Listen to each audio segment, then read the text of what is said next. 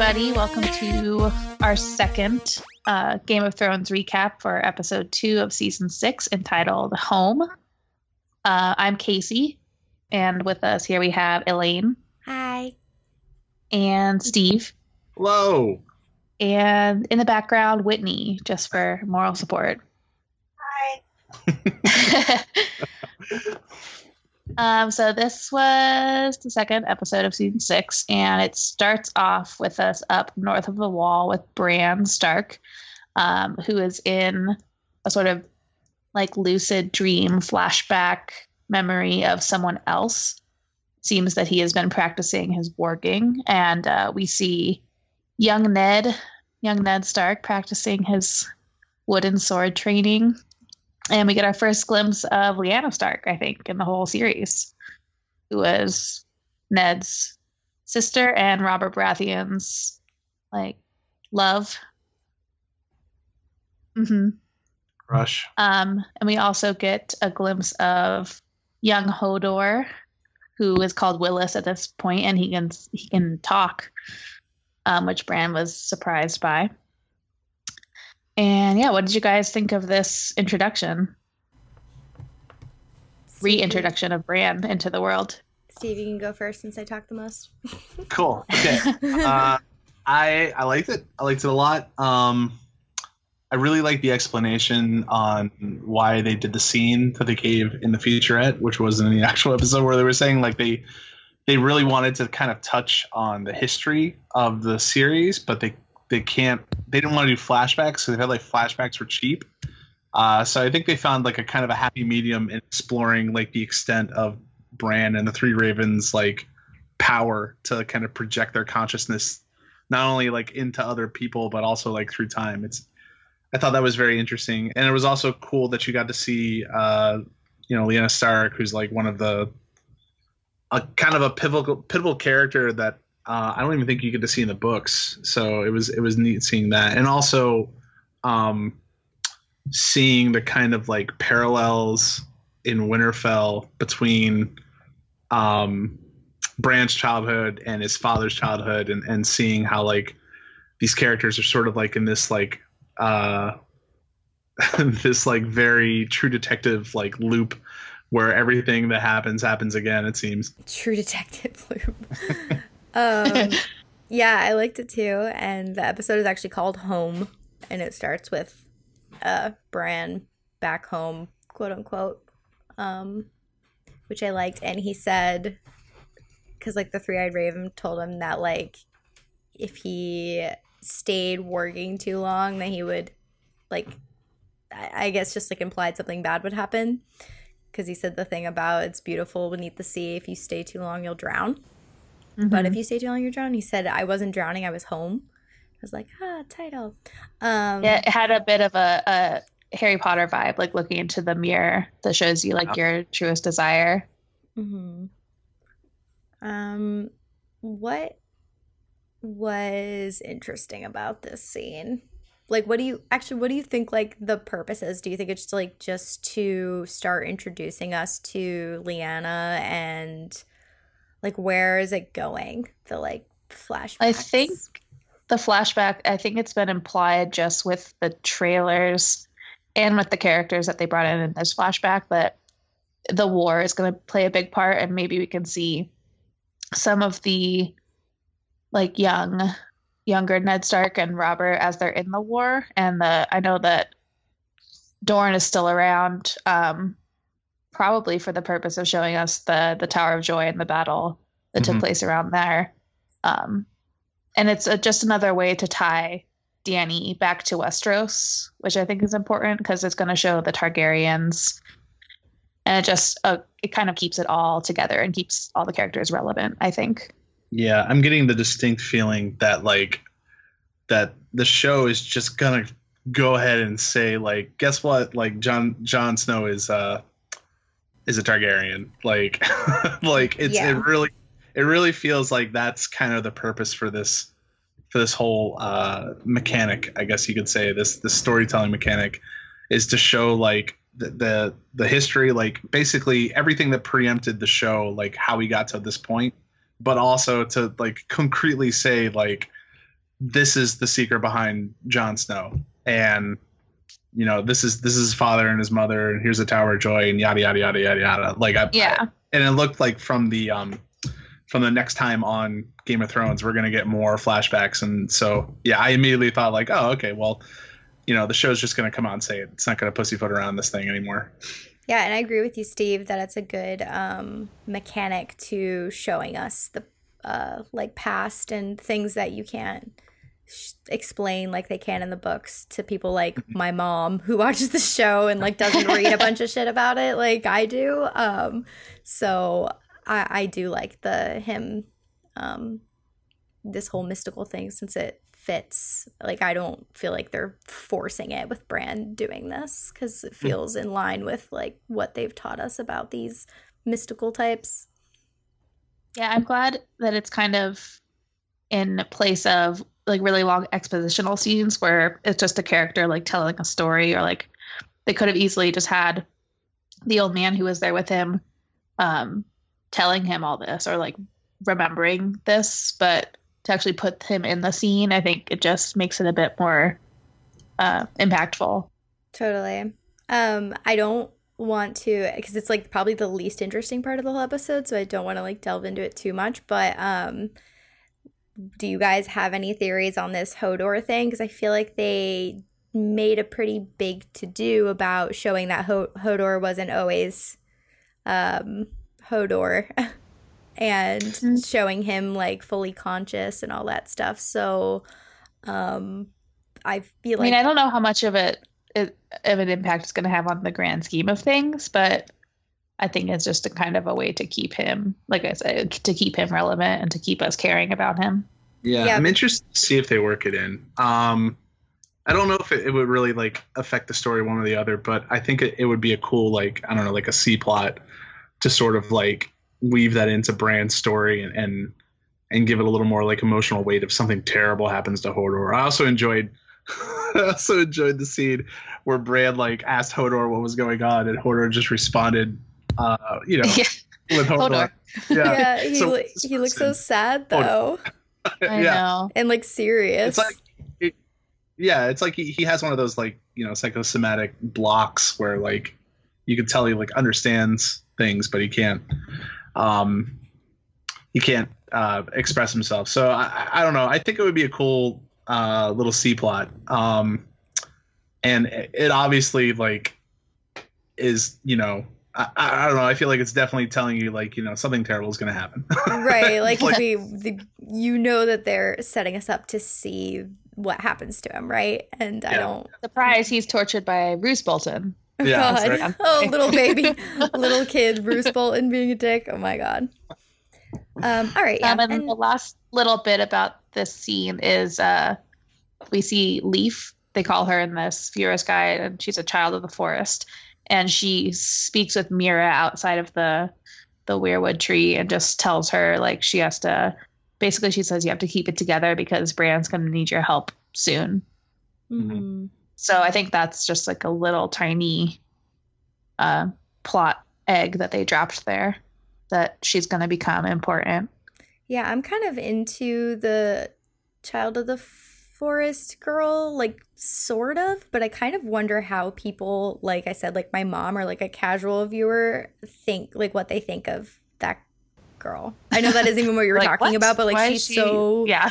she's just so fantastical looking that yeah. it I feel like it might be really jarring to someone who's like, what the who the what the fuck is that? you know, Yeah. like Yeah. Who's this chick with like gold eyes and like dryad skin? Like, yeah, Yeah, I like- guess someone like we are pretty much constantly immersed in fantasy culture, whether it's like in video games or TV. Mhm. Um, so we're like, that's clearly like she's like a forest sprite. She's just a spirit of this weirwood tree, and it Yeah, like makes yeah. sense to us. Right. But yeah, to someone who watches Game of Thrones for like the boobs and the fighting, they probably would be. No, I mean, because this Take- show really did reach a lot of people that don't immerse themselves in fantasy stuff. So um, I not am just Lane's mom who likes boobs and fighting. Yeah, I don't think that's why my mom watches it. That's yeah.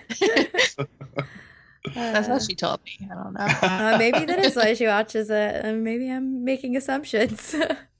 Yeah, I Oh. did also like. I didn't really catch. Oh, go ahead. Oh no, I, I was just seeing that it does say her name was Leaf, and I just thought that was interesting that the guy says that when I didn't think we got any indication that her name was Leaf, but maybe we Oh, did. No one really likes said like Leaf, go outside, see what beer is up to.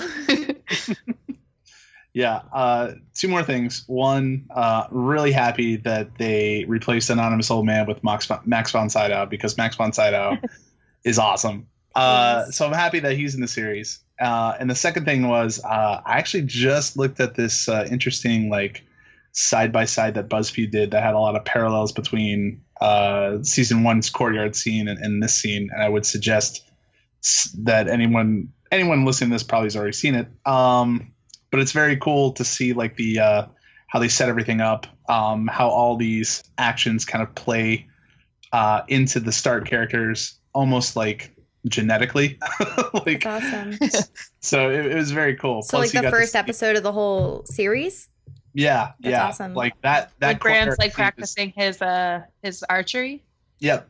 It's like it's it's it's very much mirrored. Like the two scenes are very very similar to each other. Yeah. Uh, so it's pretty cool. Like even where Bran and Max Max von Sydow are like standing are the same spots that Catelyn and Ned are when they're looking at Bran practice in the courtyard. Oh. So it's very it's very cool. And you you also got to see. Uh, I didn't realize. I thought it was like another Stark brother, but the older uh, kid, the the I would say like young man that's like watching Ned and his brother practice is actually Sir Rodrik. So like pre like awesome mutton Mm. chops. He just has regular mutton chops in that scene, still growing into them. So Yeah. that was kind of cool. this episode was so jam packed that I like with other stuff that I wouldn't even.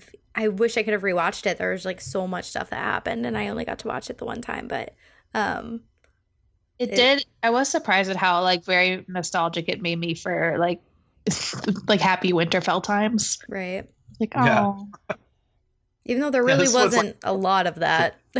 yeah.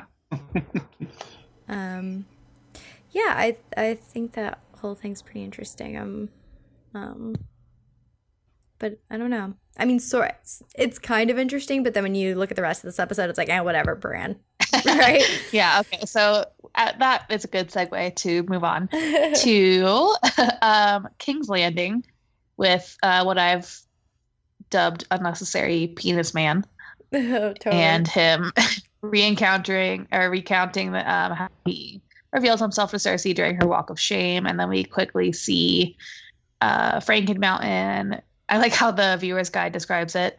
The man looks up to find the mountain, who then crushes his skull, which is just pretty accurate, pretty straightforward. Um, and then we have Cersei, who's clearly in mourning, um, tries to go to Myrcella's funeral, but is blocked by the guards. And they say, they inform her that Tommen has ordered that she remain in the castle, quote unquote, for her own safety. Um, and then Cersei kind of goes back to her quarters begrudgingly. Um, and Tommen and Jaime have their really nice moment over Myrcella's body. And Tommen kind of confesses that he feels guilty and responsible for how his mother was treated and how you know his queen is still in jail and how he's not strong enough to do the things that Jaime and Cersei kind of raised him to do. Um, and then he goes to apologize to Cersei. I feel so bad for Tommen. like, I feel like you could go like two ways and be like, oh God, he's so annoying that he just sat there and didn't do anything. And he's like so impotent and whatever. But like, he's supposed to be how old? Like, what do you think they're going for at this age? Like 15, 16? Yeah, he's not. He can't be much older than like Joffrey was when he started. Yeah. So he's got to be like.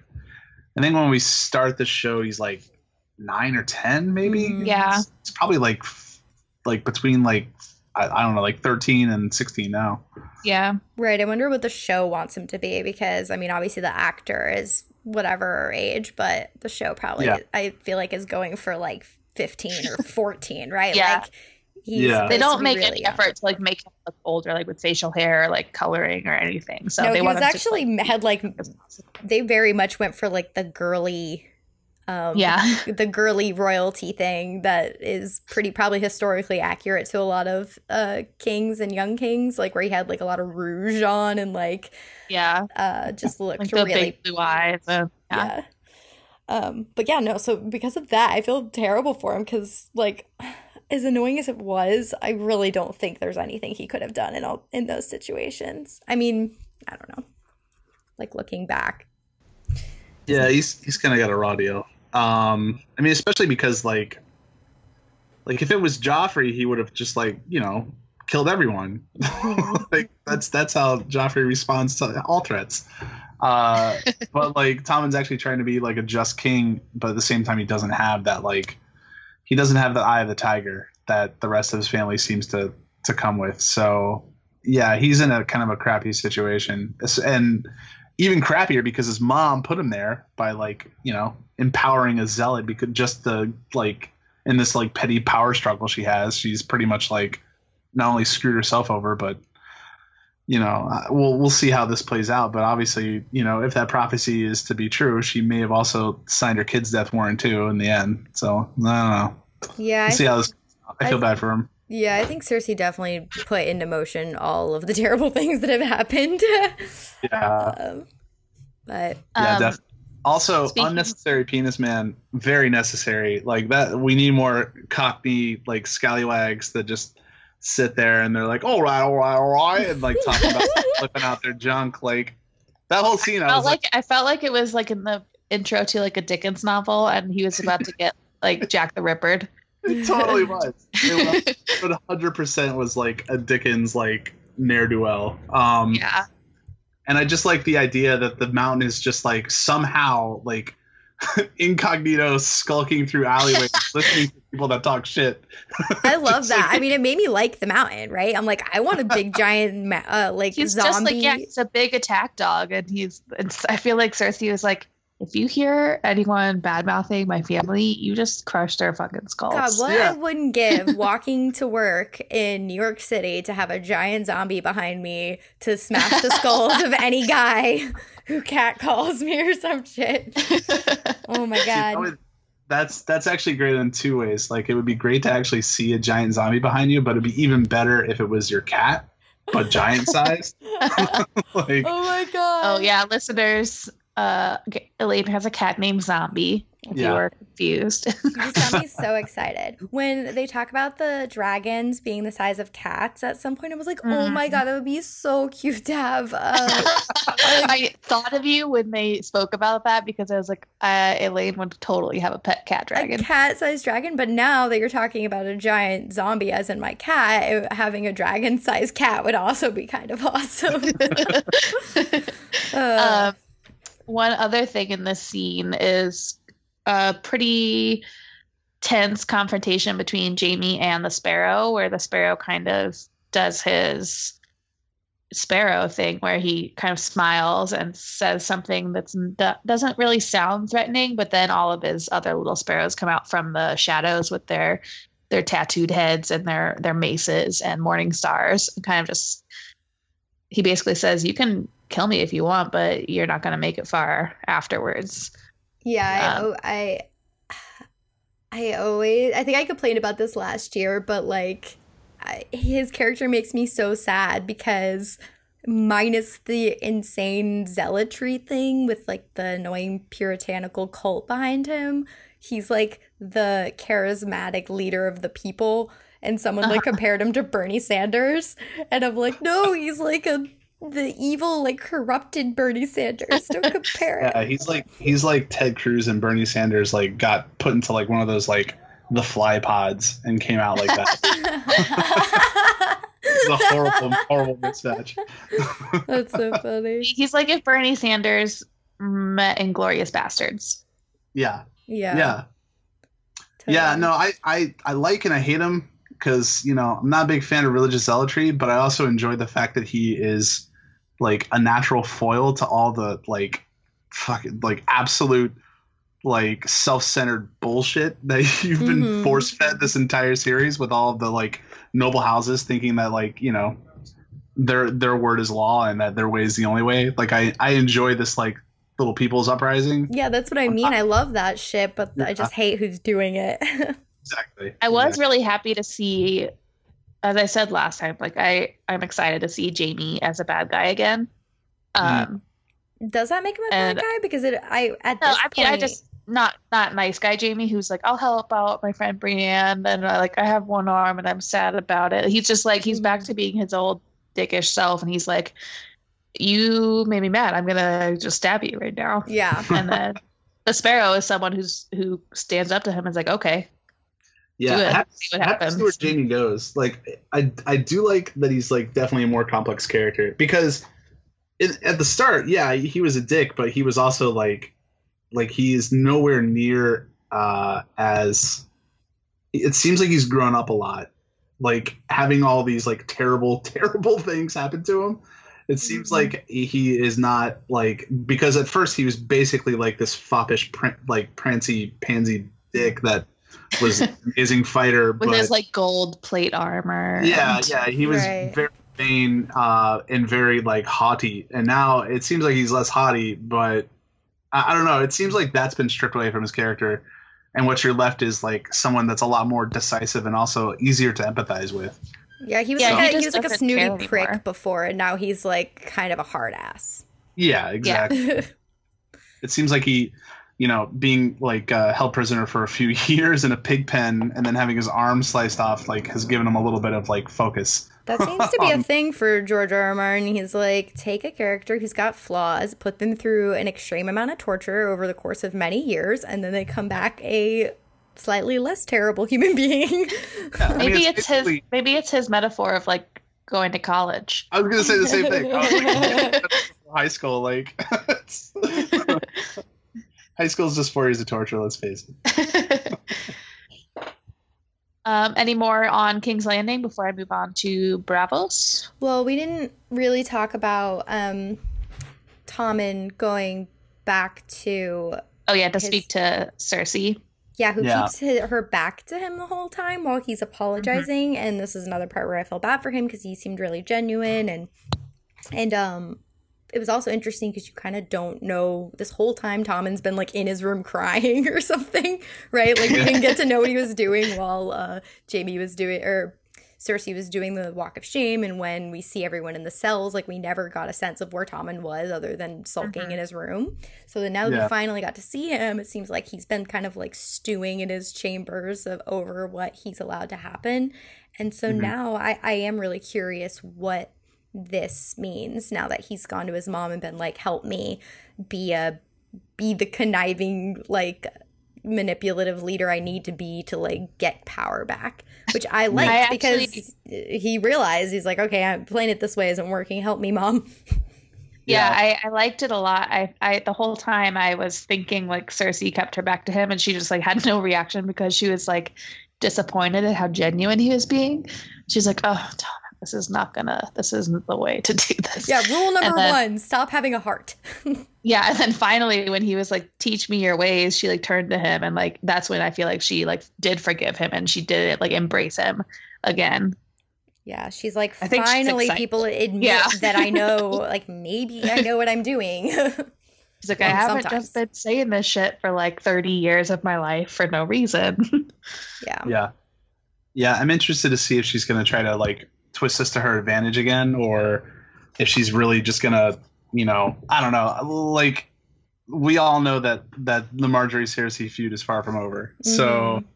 curious to see where this is gonna where this is gonna end up because I don't think that I think it's unlikely that she'll be able to like pull Tommen so far to her side that he'll like betray Margaery. that he'll 'Cause that never try to get her some- out or something. Yeah, Yeah, that seems to be something she's really concerned about because I mean he had sex and that's pretty you know yeah, but I feel like great for a big kid. part of why he was like so adamant on her side not because she had sex with him but because he was happy with her and like he actually did love her but Yeah. now that, that she's stuck in jail and he can't feel that connection anymore i think cersei's definitely going to play that to her advantage a bit and kind of slowly try and you know tear him away from that feeling hmm Like, maybe she'll like twist it and be like, if she really loved you, she'd be out of jail. Like, I don't know. No, I, I'm I'm genuinely really curious as like kind of the path they're gonna take with Jaime, Cersei, and Tommen now.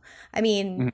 because she's out, Tommen is obviously free roaming, and he's the king technically, and um, Jaime's there. So, I I'm, I'm curious to see their um course of Yeah. action. And actually, Time go- she- oh, go ahead.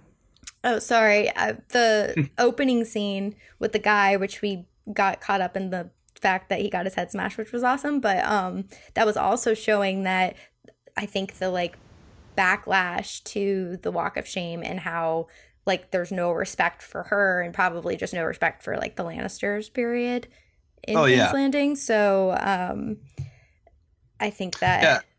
they have a bigger fight than just the sparrows themselves on their hands. Exactly. And honestly, this entire time, uh, these past few couple of seasons, I've just been wondering, like, who is running shit at Casterly Rock? Like, Tywin's dead. The the, the entire like, I guess it's just Tywin's brother. Yeah, where or where some- is he? I don't know. He was supposed to be like King's Hand, wasn't he? Yeah, And then he was like, nah. And then he was like, okay. Uh, Yeah, I have no where is idea what's going on at Casterly Rock. Kevan. Kevan. Kevan. um, I kind of like how the the tables have totally turned from season one, where like Ned was quietly like in the shadows planning on how to get out of this shitty situation, and now the Lannisters are kind of in that same situation that Ned was in, Yeah. and they're Mhm. like they're gonna have to like quietly collude together to figure out a way to like bring down this tyrannical, you know, religious zealotry that's in charge Mhm. Yeah. and and not show it. And that's kind of what Ned was working with. I don't kind of Littlefinger and kind of Catelyn a little bit um, in the season one to do. I Mhm. want to know what um Gra- Graham Margaery, uh, Mar- Margaery's grandma Olenna, what sh- her and um Littlefinger were like scheming about, and what Yeah. um she because wasn't didn't Littlefinger the last time they talked say something about having a boy for um Olenna like had a gift for Olenna like uh, kind of like I a- don't remember. Because like Like a s- like a boy toy. no well yeah well like okay so you know how he gave up um the one that gave up what is fuck sorry Margaery's Gendry? brothers no Margaery's Oh brother what's oh his oh, name? Loras. Loras. Okay. So remember the guy that gave him up was one of um Littlefinger's whores. Yeah. Yeah. Yeah. And so I think she Olenna was like um yelling at Littlefinger about that and he said something about like having a boy as a present to her too. Okay, I might be completely misremembering, but I feel like there was something going on with Littlefinger and Olenna that still has to play out. Like cuz there's I mean, no I'm way sure there was. she- there's no way she's just like not trying to plan something to get her grandchildren out of there, right? I mean, maybe yeah, maybe she was trying to like get Littlefinger to turn him over to her so she could kill him. Is that what you mean? I For think it turning was Loras after the fact. I'll have to go back and research because I just didn't. Okay. Yeah, Yeah, I don't remember. Well, anyway, I want to know what's gonna happen in King's Landing. Yeah.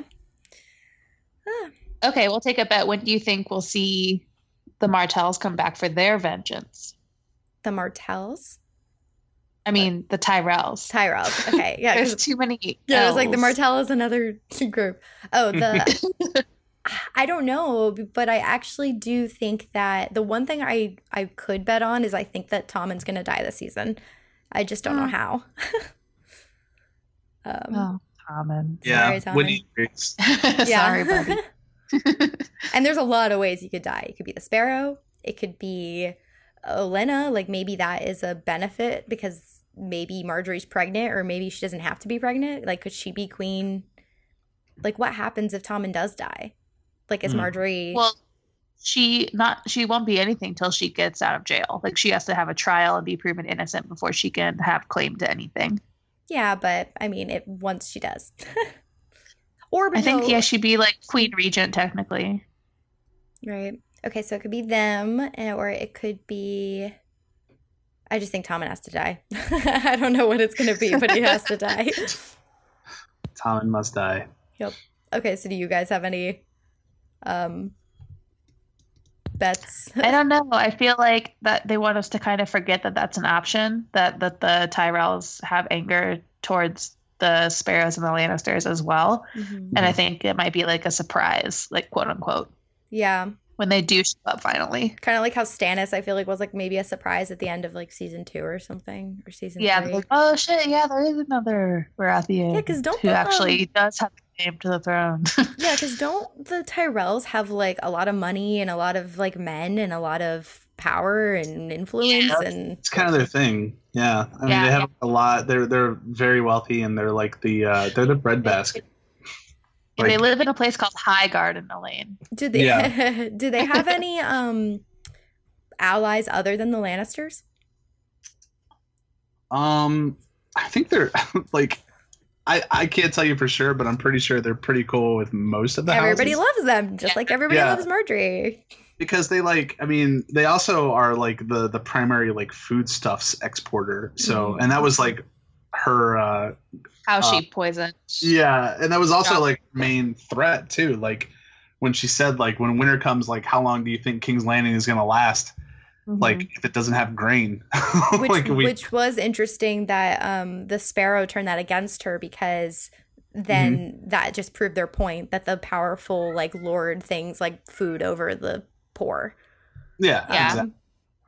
But yeah, that's um that's making me wonder why she hasn't like marched her ass onto King's Landing yet. So maybe that's gonna happen. Maybe what's his Yeah. face made it back from Braavos and Mm-hmm. he's gonna because like they'll probably need him to like technically do it, even though it'll be Olenna. You know, she'll probably need to make him.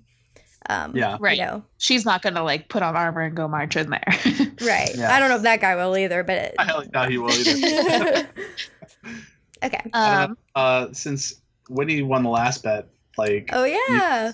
you guys want to bet when uh, When when the uh, Tyrells? they're gonna make a return? Like what episode will we see the Tyrells or like Gram Grandma Tyrell? Grand Margaery, Oh, okay. When he says when he's in for four already. For four? episode four. Yeah. Um, I'll go five. I'll I'm say gonna six. say like the end, like nine. Whoa, really? I really? think Margaery's gonna be in there for a while. No. what about you, Steve? What'd you say? Uh, I'm gonna say six. I'll I'll play it safe. I'll split the diff. Six is usually a good one. It'll probably be next Um, episode if, if, if we, based on our last bet. um, okay, well, speaking of Braavos and the Tyrell that's maybe over there, maybe alive, maybe not. Um, the next scene takes place in Braavos, and it's Arya getting another fighting lesson from the waif. And she, you know, didn't do much better. She got a good couple swings in, but didn't hit anything. Um, and then Jaqen, our favorite faceless man shows up uh, and kind of invites her back into the house after giving her a test where he was he basically offered her food and a place to stay and water and to see again and she was like a girl has no name and passed his test so Yeah, that's uh all I have to say about it. this part is that it's well acted and I get what they're doing, but I don't think it's. I have nothing to say about it. Yeah. yeah. it was clearly just so that we didn't forget about her hmm Anyone else have any more better insight on it that I missed? Mm. Whitney's not a fan. Uh, she can't wait for that story to either resolve or stop entirely. um, but Jack Jaqen's hair looked pretty good that guy- that guy, that guy knows what he's doing. yeah I, I, I'm very interested to see where Arya ends up. Um, but I do want them to kind of put the gas on getting us to that point, yeah or at least a little further. Yeah, like- it's or show us like her, uh, show her getting better at fighting Yeah, or at least like some. have yeah, Yeah. do something she's just been like she's learned a little bit here and there uh, she's uh, cleaned the hell out of some temples uh, and she killed a dude that she hated but that's like the one thing that she that she's done and Yeah. then she gets punished uh, with becoming daredevil like Yeah. harsh. I know it's important for us to see that she's having some sort of like progression or training or whatever. Uh, but I agree with Whitney in that I could do with those scenes being very short, and I could get if we check in every now and then, I can get that time's passing and she's going through training. like I yeah, don't like maybe now they don't have to show us for a couple episodes, and the next time we see her, she can be like pretty good, pretty good at fighting. right. Yeah. Yeah. I hope that happens. Yeah that's yeah. I don't think it will, but I also. But I agree. They probably think we have to check in with her just to be like, don't let them forget about Arya. yeah. yeah.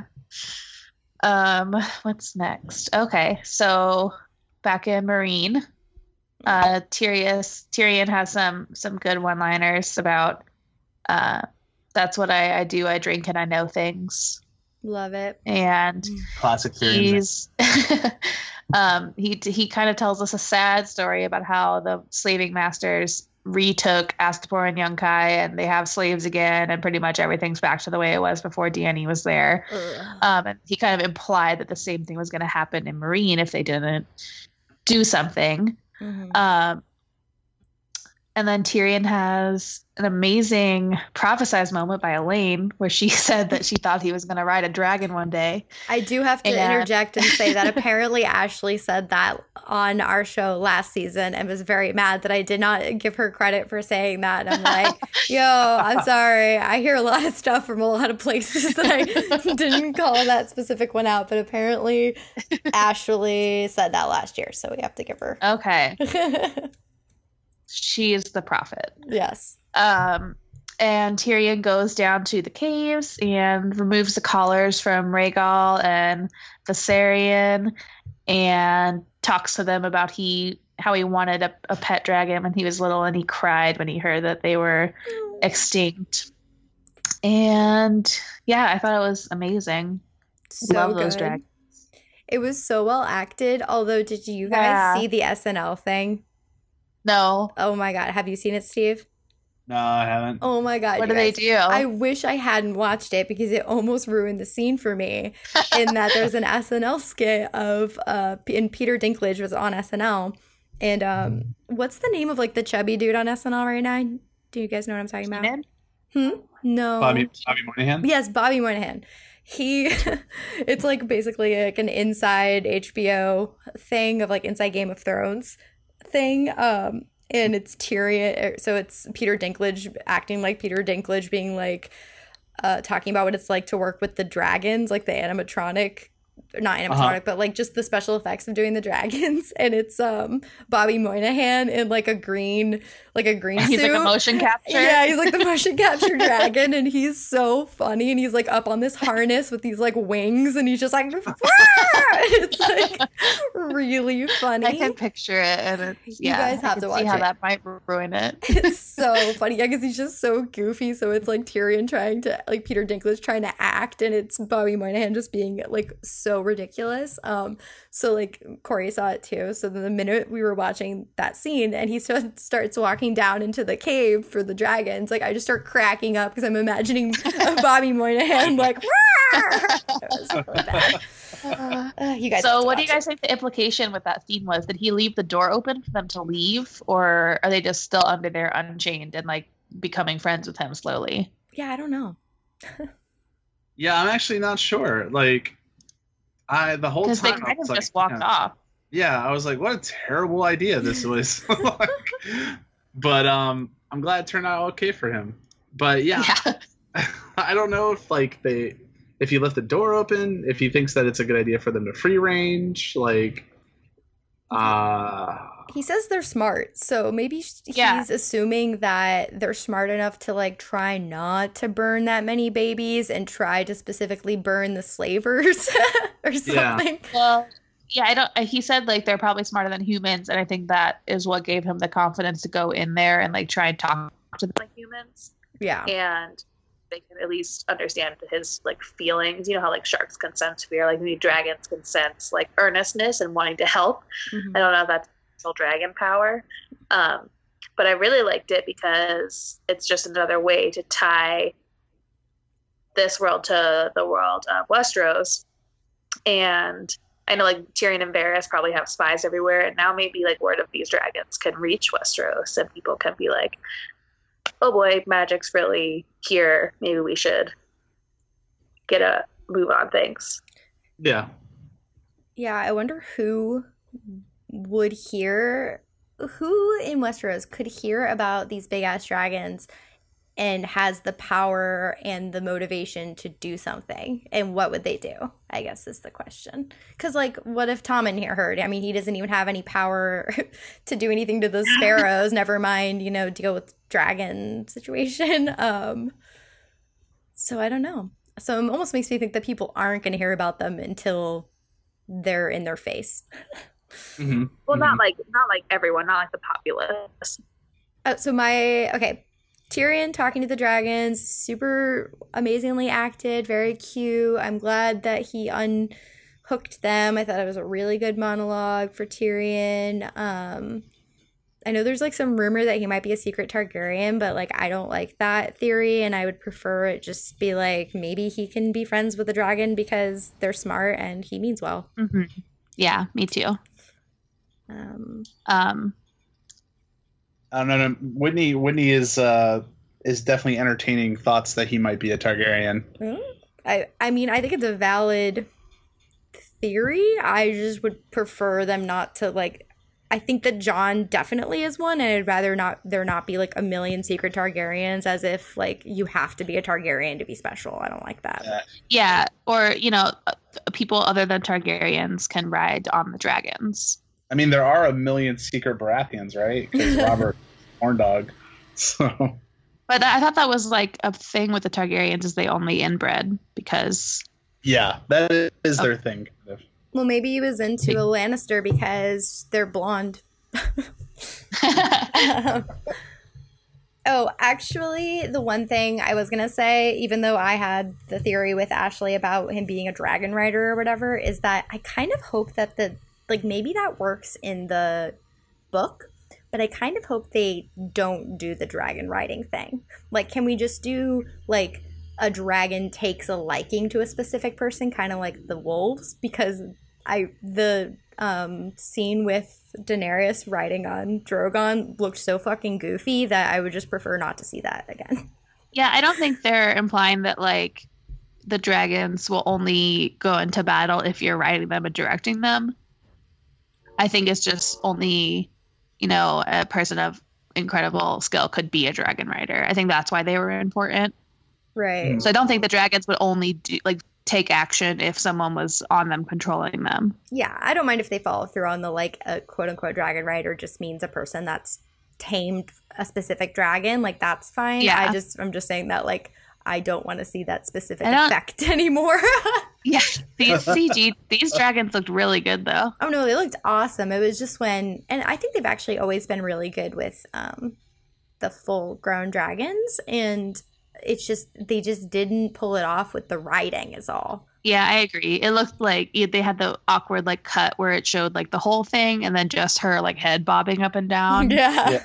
on the train, where it was Yeah. clearly like edited to to make it look that way. I mean, and in theory, I can't see them doing it in a way that wouldn't be a little too goofy for this show. So I'd prefer Yeah. them to just stick to the on the ground, like burn those people for me type thing. Yeah, Yeah. burn them.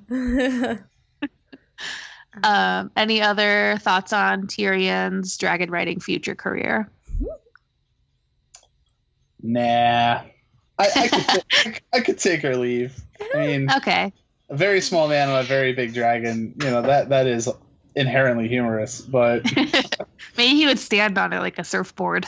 that would be cool if he like styles it from Teen Wolf and just that would be amazing.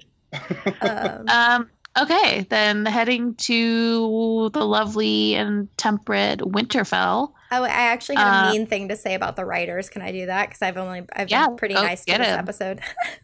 Actually, this is me Get being him. nice to the episode. But do you remember? Um, I think that everyone's been complaining about all the eunuch jokes that Tyr- did we talk about that last episode? I don't Uh, think so. I don't think we touched on that. Oh, okay. Well, like Tyrion just like is pretty consistently making jokes about um Varys not having a penis, which is just like honestly hacky and like overdone and annoying and kind of mean. like it's uh-huh. not I, instead of there being like kind of clever banter between them, he just keeps being like, "You don't have a cock," and it's like, "Okay, we get it," and it's like not funny.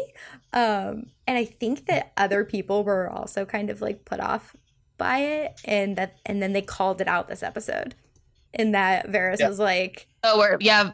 Varys was like, "Do you have anything else to say about my penis, or can we just be done with it?"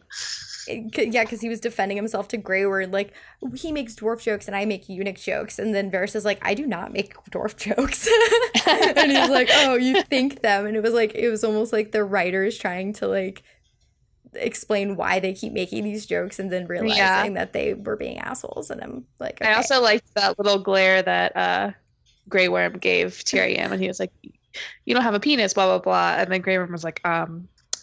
That doesn't mean anything. Yeah. Yeah. And I feel yeah. I feel like whoever wrote Tyrion's lines the last like couple episodes or whoever was like in charge of like hey insert some humor into these scripts like wrote those like you don't have a penis jokes and then wrote all the yo mama jokes into uh the dothraki and it was like yeah yeah it was like some 14 year old douchebag and then they're like oh we should probably hire that kid or fire that kid um, but anyway yeah so just wanted to say that i hope that they don't do any more eunuch jokes yeah. Yeah, I, I'm I'm getting tired of them too. Like, I mean, as a guy, like the lowest hanging fruit of insult of the insult tree is like, you know, mocking a dick. Yeah. so it's like, so I get it, but at the same time, it's like it's been done so much that I don't really care, and I don't think anyone who's being targeted by these like dickless jokes care. like, I don't think I don't. I really don't think that Varys is like, ouch. Yeah. Like, as a as a woman they're all insulting because it it implies that if you don't have a penis yeah that's exactly what less. i was gonna say casey that like the reason why dudes write these jokes and think it's an insult to make fun of the fact he doesn't have a penis is inherently misogynist like just yeah. the, the joke oh, in, totally. in general. So it's frustrating for, to have Tyrion yeah, i'm just glad that you're not a boy. Like then what are you yeah, it's really. like yeah, it's yes. like valuing a penis over everything. Like it's annoying. I'm just glad that uh Theon hasn't had to hear too many. Oh, totally. Yeah. Um, okay, so speaking of Theon, mm-hmm. back to Winterfell, um, where we have Roose and Ramsay having a loving moment in the Great Hall um, it says here that the soldiers came back with the reports that Sansa hasn't been found yet, so they're assuming that she's headed north to the wall. And that's when Ramsay suggests, like, okay, well, let's go kill everyone at the wall just to be safe. um, his father, like, kind of rolls his eyes at him, and then is distracted when Wolkan which who is like the maester of the castle, informs him that his healthy baby boy has been born. Um, and then Ramsay kind of congratulates him with a knife in the gut. Yep. Or actually, here it says, I, I got the impression that it, it was like to the stomach. Um, I have so many thoughts about this, so I'll let you guys tell me. Do you want me to finish summarizing everything else that happens at Winterfell, or just stick with this room? Um, I think you can include the next part because okay, I think it's uh, there's not a lot similar that specifically. so, um, Ramsay then kind of summons Lady Walda and the baby and leads them into the kennels. Um, and then you know dog sounds. Uh, I'm glad they didn't show that. yes. Okay, so Roose Ramsay. Here, Elain. Uh, well, I was gonna say, to, you guys can say your thoughts on it first, so I can. No, I just want to hear yours. Really? yeah. All of mine. Steve, wait, Steve, wait, what are your thoughts on um, Ramsay killing Roose? Uh, I don't really have too many. I mean, it's it's par for the course. Like we all know that that something had to give. Like as soon as like Roose said that, as soon as Roose started dangling the prospect that Ramsay might be shown up in the pecking order, like he basically sealed his deal. Like you don't play with a homicidal maniac like that. Mhm. Like he sort of like set up the fact that like Ramsay was going to be forced to a position to act in his best interest. I mean, just like Roose always does, but Roose and Ramsay like apply different methodologies. Like Roose is like a very like calculating, schemy person, and Ramsay's a very like hot-headed action person. Mhm. So it does not at all like I mean at least Ramsay's like showing a little bit of promise because he apparently got the Karstark guy on his side Mhm. since uh the dude didn't even like bat an eye Mhm. and Ramsay put a fucking knife into into his father. But like yeah, I mean The Starks have always been flexible with their loyalties. yeah, it seems like that. And and honestly I think this is gonna hurt Ramsay the most in the long run. I feel like he could have easily delayed offing Roose for a while because like Roose was a good counterpoint to Ramsay, like uh, you know, flying off the handle and doing something rash. So now Ramsay has free reign to basically sign his own death warrant. like Yeah. and, and so yeah, I think I think this is the beginning of the end for uh, Ramsay Bolton. Like, Mhm. and it's not going to end well. Um, and the dude also really likes feeding people to his dogs, like Yeah. a lot. Um, I liked the thing that Roose said about um, if you act like a mad dog, you'll be taken out back and treated like one or killed like one Yeah. or something. Yeah. Um, which was uh, I'm Casey. What do you think of Ramsay killing Roose? I also kind of expected it, but I agree with Steve. Like he could have waited a while. It's not like the instant the baby's born, the baby's king. Yeah. I don't know why he. I don't if it was an emotional choice to kill him in that moment. Mhm. Um, and then It feels like it I'm must have been planned though because of uh, the car Yeah. Stark. And I also was surprised at the Maester's reaction. Like he was kind of just seemed to be expecting it, but not uh, not in a way that he knew it was going to happen. In a way that he just wasn't surprised. Um, and he kind of just stood there and then uh, let Ramsay I think he was just threaten him into lying. yeah, Yeah, I think he was. I think he was fairly surprised. But like, I mean, thing is, is that like you're part of a. Uh, it's like basically like an organization of like college professors. like you're just a dude that's been trained to like read books and and know a little bit about medicine. Yeah, he shit. got the worst assignment having to be yeah, there, they were like, oh, the the Boltons, like this is gonna be a flush deal. Like I'm sure that guy was like, ah, I got the Boltons. Yeah, he Who'd got like he picked the short. Yeah, and the now he's like, shortest thing. yeah, now he's like in this situation where like, you know, people are being literally flayed daily. So Okay, so I, surprised. I guess I have two questions uh, based on kind of what I've seen about other people's reactions. Um, so one, are you guys sad to see Roose go? And two, do you think it was out of character for him to trust him enough to get that close to him? Like, should, did it seem out of character that he didn't, he wasn't one step ahead and expecting this from Ramsay? honestly, I think Roose was genuinely happy that it was a boy, and that might have just kind of trumped logic or not. I don't think he was like, if my son gets a foot, like a foot within a foot of me, he's definitely gonna stab me in the heart. I bet. I think he was inherently cautious of Ramsay, but I don't think he ever thought he would kill him like that. And I also am not. I'm not sad that he's dead, but Mhm. I'm I'm leery because it means that Ramsay is kind of like off the leash now. Mm-hmm. Steve, what are Yeah. your, did you, Uh, I am I am sad that Roose is dead. I I like Roose Bolton in all of his schemy, conniving, backstabbing ways. Uh, I really like the actor. I really like the character. Um, even as like a villain. Uh, and I don't know. I don't I don't think it's I don't think it's necessarily out of character. Just given the fact that like I, I don't think I think that family is relatively important to Roose. Mm-hmm. So if Ramsay had been anyone else, I don't think he would have let his guard down. But I don't think Roose 100% expected Ramsay to actually kill him.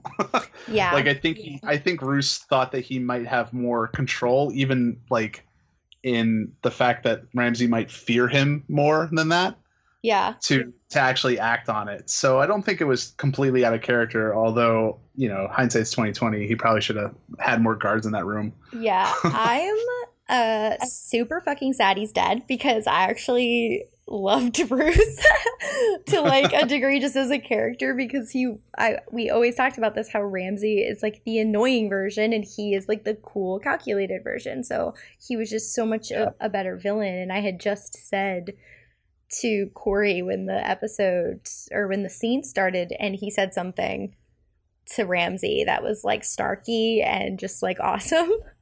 Yeah. Um and I just was like, oh god, I love Bruce. Like I'm so glad we have him since we can't have Tywin. Like I literally said that five so seconds you before he- doomed him, I Elaine. doomed him. Yeah. This is your fault. It was Yet so another big patricide. Thank Yeah. you, Lane. I said yeah, it. I way know. to go. And then I was like, oh God, like right when he like I just said I'm so glad we had him. But um so there's that my sadness about losing Bruce, who was just like like you said, a good like the actor and I don't know, I just liked his character. And then um the other thing is that like you guys are smart enough to not think it's ridiculous that he let his guard down, but um I kind of heard through other podcasts and like the internet of people being like, "Oh, he's so stupid! Like he should have known that Ramsay was going to do that." son. Yeah, and I think that's a really stupid, um, I guess like just- Argument? yeah, argument for the like episode. Um, I think it is people that were maybe just mad that he was dead. And they're like, he would never do that. He would know not to. Blah blah blah. It's Yeah. like no, I think you're misreading uh, Roose Yeah. because um, I actually think it's really funny that I think like what you said, Casey. Like I think Roose genuinely thought he this was like a normal father son relationship with his like Yeah. antagonizing. Like it was him teaching him. Think you know. I think so much of what Ramsey did was in the shadows, and that Roose kind of thought when he reprimanded Ramsey, it stuck, and Ramsey listened. And maybe Yeah. he slipped up now and again, but I don't think he ever thought he was uh, conniving behind his back and scheming and doing any of this stuff.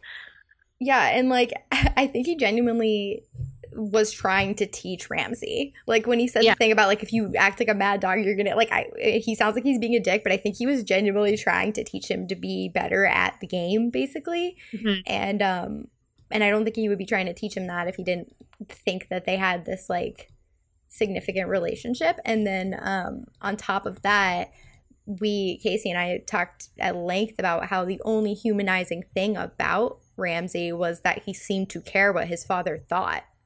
So I think it's safe to say that Roose knew that, knew that Ramsay like craved his approval as many asshole dudes with daddy issues do. Um, so even though they secretly hate their dads, they also would like never kill them because they also live to please them. So That's why, yeah, I think that he's just going to go off the deep end now because he'll never get that. And I think it, that's why I think it was an emotional response from him Mhm. and not like one that he had like super meticulously planned out.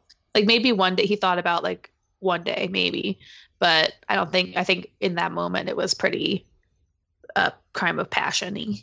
Yeah, I actually think that it was planned, but the way that the actor played it felt a little pained. Like he didn't want, like, Yeah. like he, there was weight to that death as opposed to other people he kills where he, he- it's fun. This one, he Mhm. actually, I think, understood that he was killing his dad, who was this big, like, character in his mind. But, um, Yeah.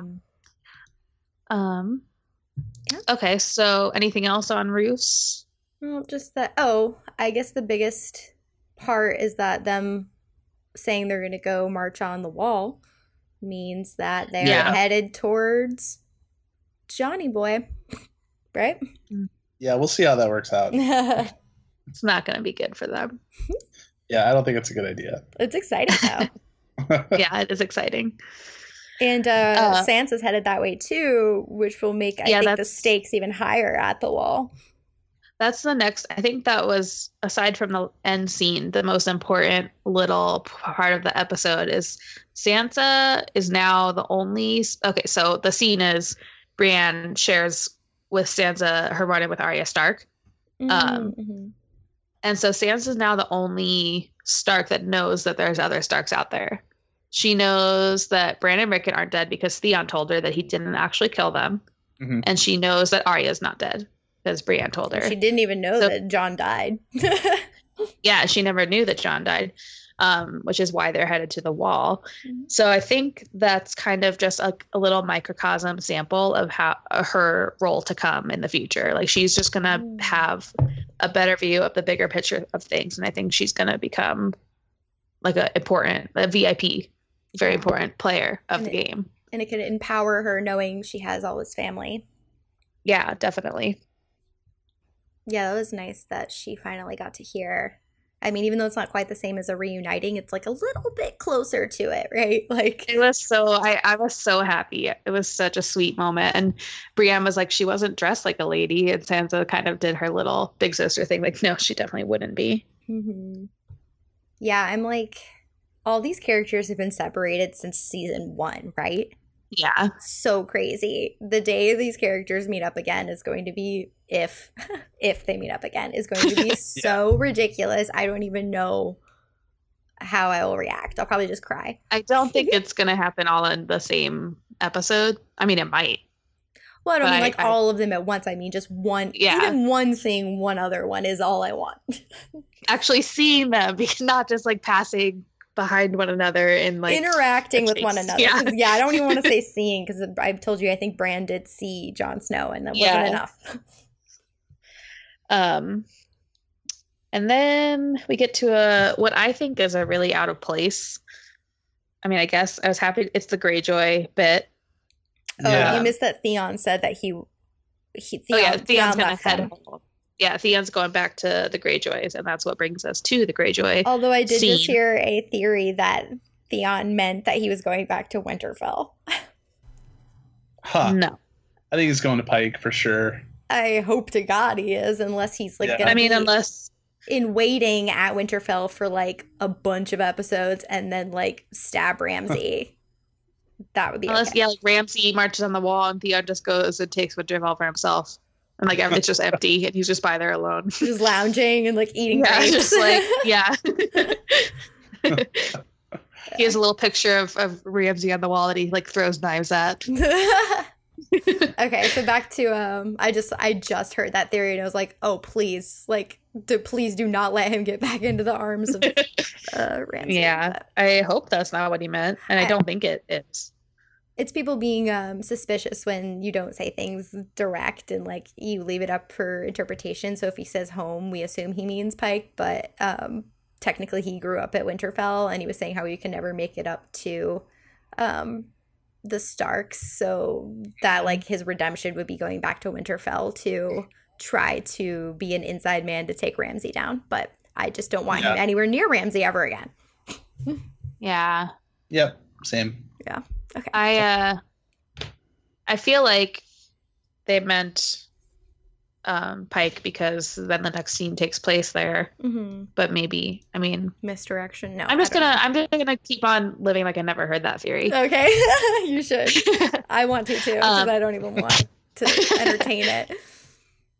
So with the Greyjoys, we see uh, Yara um, challenging her father, advocating for peace for the Iron Islands. Um, and then Balon begins crossing that rope bridge to uh, uh, um, some other tower, and he's stopped by a hooded figure, um, revealing himself to be his brother, Euron Greyjoy, um, who I like probably knew existed at one point, but totally forgot about and never thought about again after I probably read the one sentence that he's mentioned in in the books.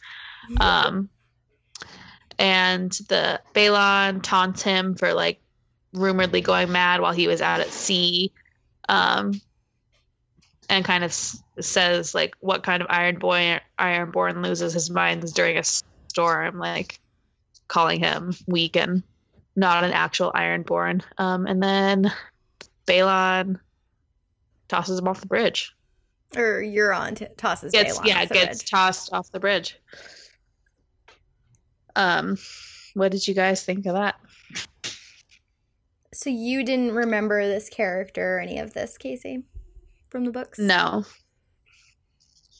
Um, no i did I heard vagueness about Euron, so I kind of I mean I didn't know his name, but I I knew there was a brother and um that there was going to be some Greyjoy character this season, so I'm like, "Oh, that's him."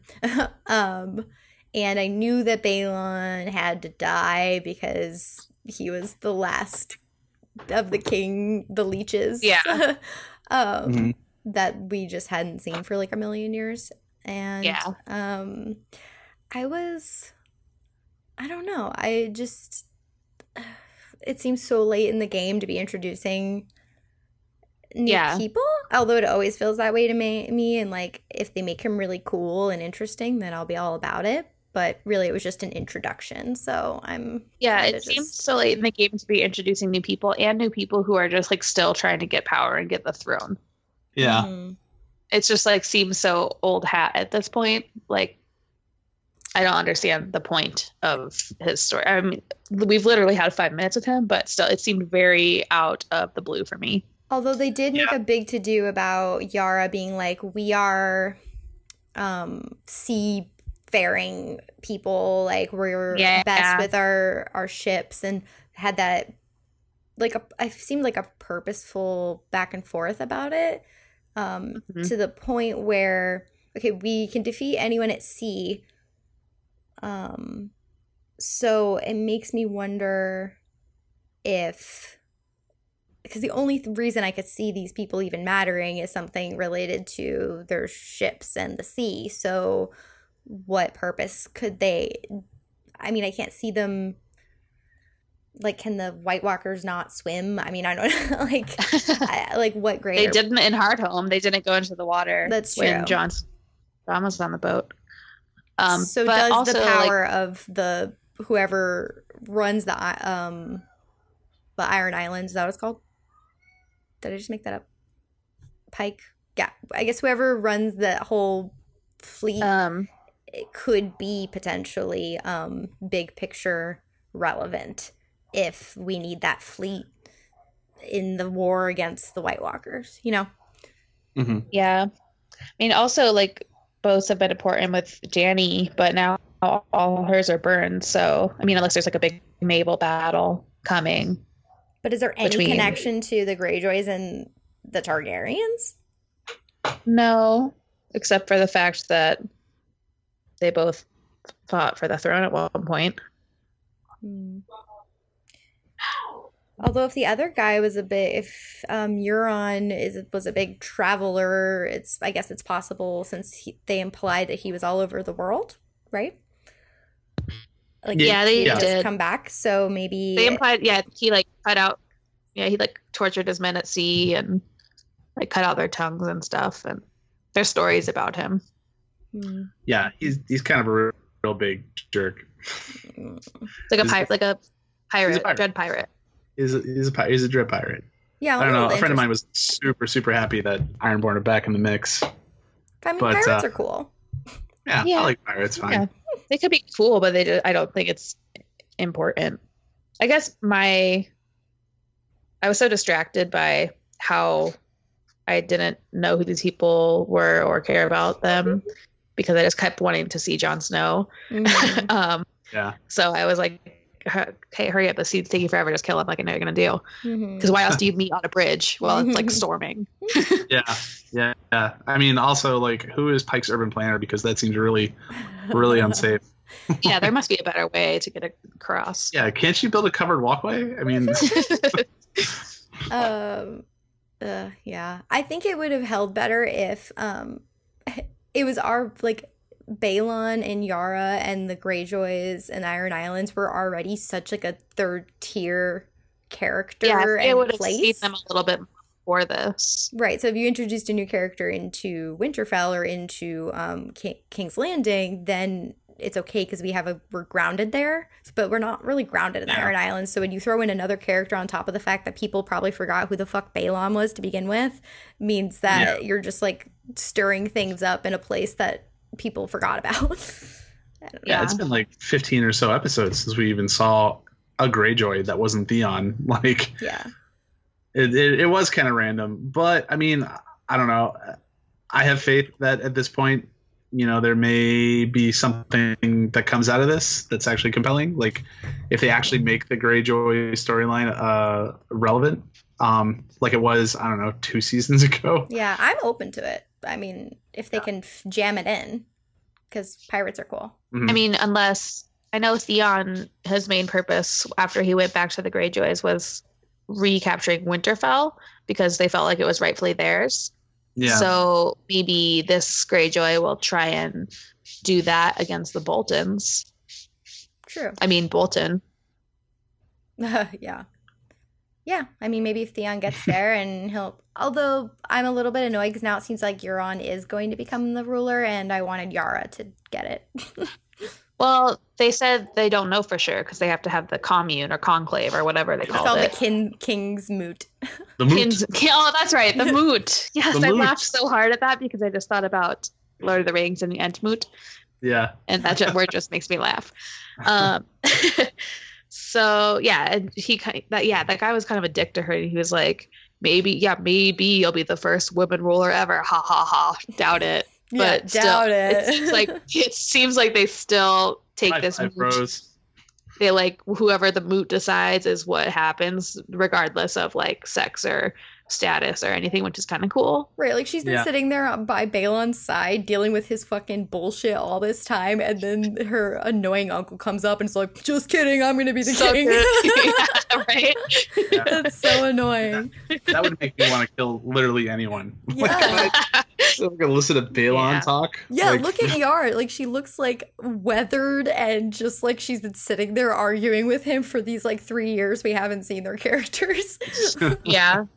Uh, like this whole time having the same argument and he keeps forgetting like that they resolve it and then like the next day he just goes right back into it and she's just like oh come on uh, yeah. um okay so poor yara yeah, um, it makes me really, really want her to kill.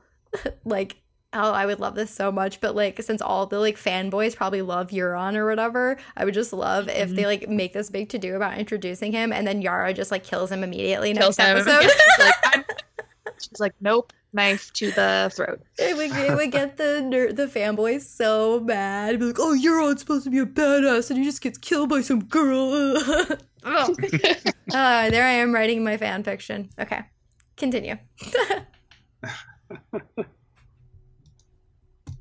Where are we? Um. Okay. um okay so are, are we done with uh the greyjoys Yeah. yeah, Okay, I think so- we, can, we can move on. Yeah, Next up, um, probably one of the best moments in Game of Thrones history. The Thorne loyalists try and uh, get into where Jon's body is. Um, and Tormund shows up with the other wildlings. And after a impressive display of strength by the giants, they kind of back off. And then Alliser and all the uh, usurpers are did, do they put him in jail or did they put him in handcuffs? I don't really remember exactly. They they're just to be locked up. Dungeon. Is- Yeah, they were locking them up. Yeah. Okay, cool. Um, and then Although someone got smashed against a wall. Yeah, the yeah, Uh, easily best scene in the show, best scene in the series, best scene in the episode. Um, Best- anything ever put onto film, in my opinion. yeah, I have, a, I have a coworker. Day one, like walks up, uh, spoils the Jon Snow thing for for another coworker of mine, and then goes on to tell me about this scene. so, well, hopefully like, oh, it great. paid off for you. yeah, yeah, he was like, "Oh man," he's like. He's like, man, that scene, like, do you watch Game of Thrones? And I, before I could say no, he's like, that scene where that Liam Neeson giant comes up and just knocks that guy's head against the wall, bro. And I'm like, oh god. It was so. It was just I. I literally cheered. I was like, "Whoa!" Or Yeah. some. I made some sort of noise. I don't. I don't think I've ever made it before, but something yeah, that was like a fist pump moment when when Wun Wun comes busting through. Wun Wun. That was one Such a of good those. name. Yeah, that was one of those um timing moments that I complained about that worked really well. Well, it was like right when they were about to like bust down the door Right. when one comes in. Just, just for our benefit, and not for something terrible happening. So I was happy. right, exactly. Yeah. Yeah, Um, and then Tormund has a really nice moment where he just like looks at Jon's body, and um, Sir Davos kind of gives Melisandre a pep talk, and he was like, "You are the one. Like I saw you have a demon baby. Like I, you made me believe in things I never would have believed in. Can you please just like?" Elaine called him a really good audience stand-in, where he was like, "Can you, uh, can you, can you bring him back to life? Can you, can you Yeah. do that?" Can you do That's that thing we all Is know? that something you can do? do? and then um really good spell doing scene. Uh i wish there was like a cinematic terminology for like a scene where someone does a spell for a long time. I think there should be now. Um and she does chants. Yes. Um and she kind of like bathes him and like puts his hair on the fire and we wait and wait and wait and there's people kind of shuffle out one by one um, and defeated finally melisandre leaves the chamber and ghost is like sleeping underneath his table and then ghost kind of like perks up and john opens his eyes or does he like take a breath i don't know He does closes both. his eyes and gasps at the same He time, gasps. right? And then the, the the episode ends with the sound of Whitney saying, "I win." it's funny 'cause that was the first thing I thought too. I was like, Whitney won. like she's saying episode two this is episode two that's crazy I was so mad too because I wanted to. Say, I'm like, I think it's gonna be early. I almost want to say episode two, but I'm gonna be a wimp and say four. And I'm like, damn it, I knew it. Um, Um, yeah, I don't really have much to say except for like, yay. Yeah, ultimately, uh, I'm happy that I was wrong. Usually, I'm not happy that I'm wrong in anything. uh, but in this case, I'm glad that that Game of Thrones once again proved that they're starting to like put the gas on some of their stories and not trying to draw out and Yeah, and really this I feel like stalling like the last couple seasons. Like, hey George, like, can you please write the rest of your books? And and now I think I think it's dawned on them as has dawned on every person in the world that like George R. R. Martin will write a book when he damn well pleases, and he'll write Yeah. three in the meantime that aren't that book. So yeah, this this ep- this season has been great, and this episode was fucking like. I almost want to go back and say because I gave it a B before, and I, this is like an A plus episode. I feel like it was wow, really good. yeah, yeah. I, I, think, just go ahead. I could have easily seen them drawing this out like the whole season, even just like with Bran's absence last season, uh, and just several other things that they've done for long periods of time. Um, I'm just so happy that they didn't feel the need to do that, and it wasn't necessary to drag it out any longer because we missed him immediately and really hard for Yeah. for every minute that he wasn't alive. So And I mean, and they kept us. Uh, They purposely did it ambiguous over this the break, so it's like we felt like there was a gap, you know, like because we were waiting for the yeah, show to come back. So Mm. dragging it out even more is just would have been really fucking annoying. it would have been rude, is what it would have been. Yeah, I think I think the more compelling question isn't like will Jon Snow come back because I think we were all pretty sure, like at least this is Game of Thrones, so eighty percent sure. That that was going to happen. But I think the more compelling question is like who is who is Jon Snow now? Like Mhm. what what came back? like yeah, because even what's his face kept saying that like a piece of him like he he comes back less vibrant, like a piece of him Mhm.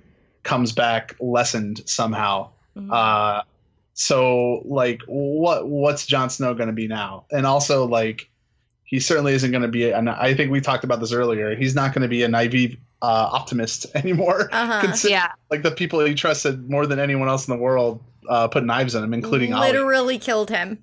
Yeah, literally killed. him. I wonder if it'll be like in Buffy when Buffy gets back from heaven and she's like depressed. She's like, ah, guys, I was, Yeah. I was fine. Spoiler alert Or- for an old ass show. it's literally like 20 years old. If you guys haven't seen it, uh, she enjoy. dies a bunch of times anyway. Whatever. yeah, a bunch. Puts Jon Snow to shame. Um, but yeah, I'm Sorry, I I'm just derailed you. Just like how she comes back and she's um kind of an asshole because yeah, she was like, "Why'd you have to bring me back?" Like, I was fine. Um, Yeah. so I don't know. I don't know if he'll even want to. Yeah, I don't know what he's gonna be. I don't know if he's gonna kind of just go but right back into it, or if he's gonna have like kind of a a Melisandre coldness. Like with I I know now the grand scheme of things. Like I can see the whole game board and not just like the players that are in front of me. Um, Yeah. yeah, that's sort of what I want.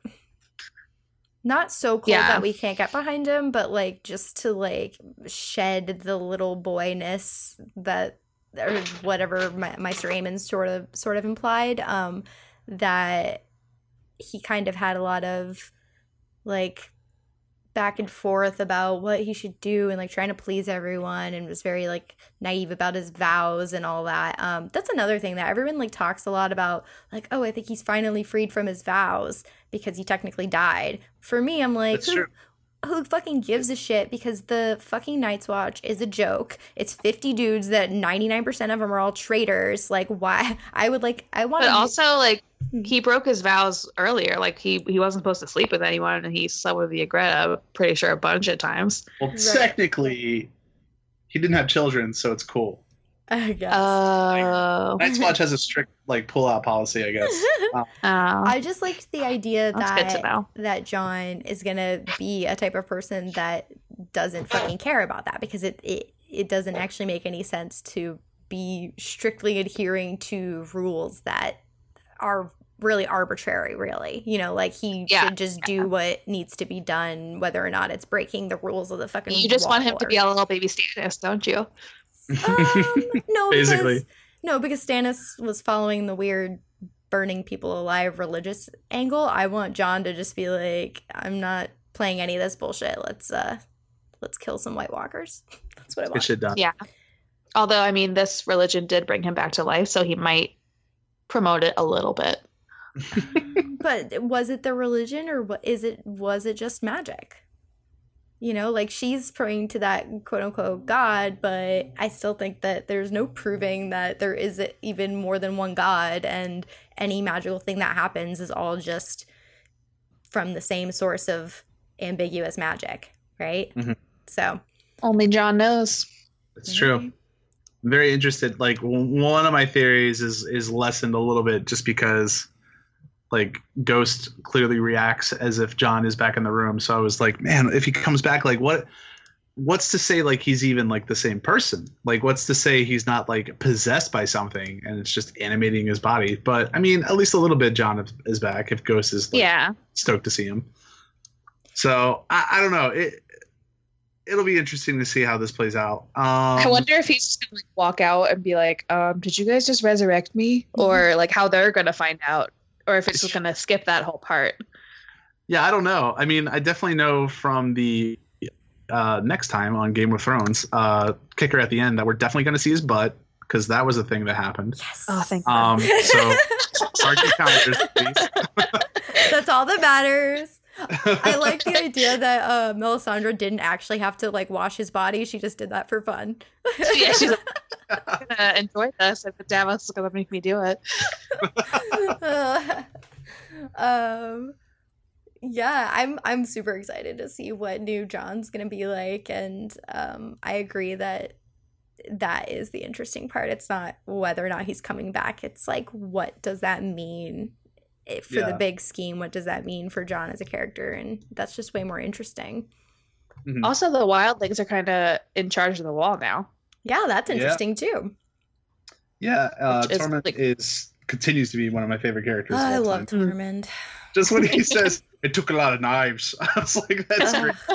You're the man. Casey uh, mentioned having a forming a crush on Tormund now, and I'm like, um, you haven't noticed that he's like super sexy this entire time because he is. Um, I, I just Tormund. meant if Jon Snow was gonna stay dead, I could fangirl or, over Tormund. oh totally. But now Jon's back, you can have him. I'm shipping Jon and Tormund anyway. But Um, That is true. Like as best bros for life or as like lovers. whatever they want, whatever they feel like.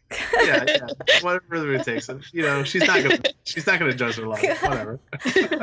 um, although uh, what made Tormund even sexier was when stupid Ollie tried to charge at him and he just like like Just like Like, kicked him in the broom chest aside, or whatever he did. Yeah. yeah he just like caught him with one like one handed caught Ollie's stupid face and just pushed him down or something. It was really funny. Oh god, I love him. Ooh, uh, when can we see Ollie's beheading? That's our next bet that we'll take. I don't want a beheading. That seems too like too much of a to do. Like I don't want him to get like an official execution. I want him to be like mm, yeah, smashed Just against the wall or whatever. Yeah. Like part of me sympathizes with Ollie because yeah, yeah, yeah, it's really rough seeing your parents die in front of you by like Nothing. bloodthirsty marauders, but uh, so, I so likable. I don't like traitors even more. Yeah. Um, you could have gone and tried to kill Tormund and gotten yourself killed instead of Yeah. betraying your one fucking ally and stabbing him essentially in the back, even if it was in the front, whatever. That's not how to handle Um, your your vengeance. All, I just remember after Ollie shoots Ygritte, and he just like looks at Jon like with that little stupid smirk, like "Be proud of me." Ugh. Yeah. And that's I just I can't I can't. Yeah, wasn't stand it him. enough that you killed his girlfriend? You had to actually kill him too. Piece of shit. I hate Ollie. you think Ollie would be like cognizant of that, but he's not. He's just Ollie. No, it's just stupid Ollie. I did Stupid hear face. that the actor gets like death threats and stuff, which I feel really bad about. oh poor kid. I I'm sure know. Joffrey. yeah, he did, but come on, adult like if these are grown ass adults threatening a kid who plays a character, you're a fucking idiot. We're allowed to hate Ollie; he's very hateable, but whatever that fucking Yeah. actor's name is, like, get your Oh shit yeah, I wish, together. that, I wish the actor is not the best. Like it, it takes a lot of work to. I mean, Joffrey, Joffrey's actor can attest. Like it takes a lot of work to make somebody that hateable. like, Yeah. So- Um, yeah. Uh, oh, Ollie, fuck that kid. Is Jon gonna have a haircut, or was that just a little piece of hair? I think she kind of like gave him a trim. Yeah, she like trimmed Yeah. his beard and had his Definitely seemed ponytail. like he was getting trimmed up. Looked a real trim.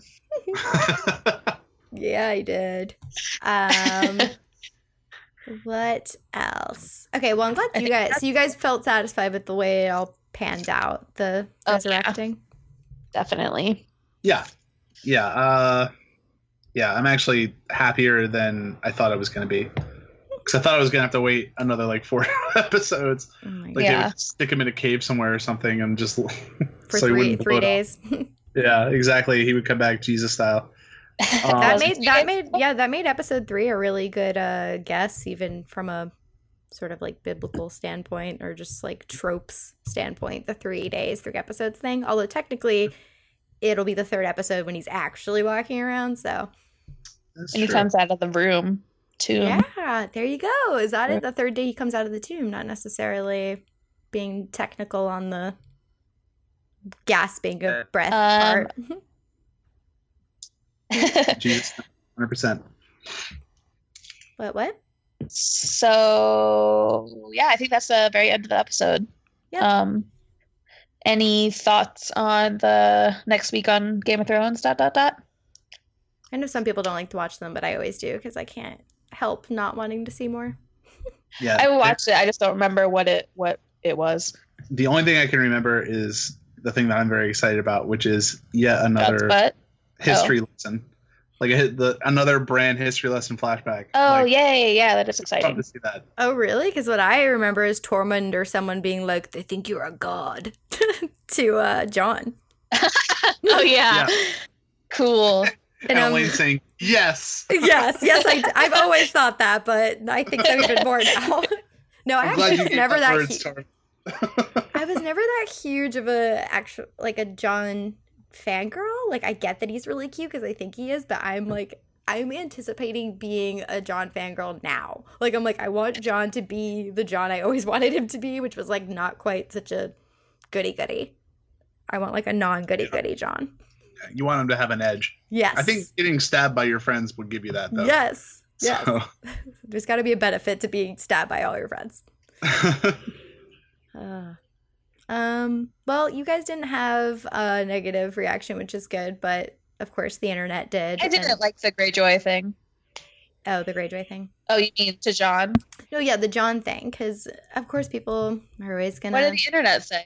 Well, um, I think mostly the stuff I heard, people seemed decently happy with the episode, but I did hear some dissenters, um, kind of like talking about it being, I guess, since it was kind of the most straightforward, predictable, quote unquote, route, but. Mhm. I hate the idea that like the show has to subvert our expectations always when it comes to characters dying or not because then it's just do you want a well told story or do you want like a soap opera that's just constantly trying to surprise you you know like i think sometimes doing the yeah, I don't most think obvious we answer kind of hoped. Yeah, I don't think because we all hoped and dreamed that he came back very quickly makes it any less impactful. no Mhm. i mean just kind of like some people being, being like oh it'd be ballsier if he just stayed dead or like all that kind of stuff and it's like well ballsier Of maybe course, having more balls is better always. right it's like instead of like you know having a better show like someone's allowed to like i think they earned it basically like if you brought back all your dead characters then it's really annoying but like they've never brought Yeah. any of their characters except what's his face doesn't really count Beric because we didn't care about Beric, him yeah.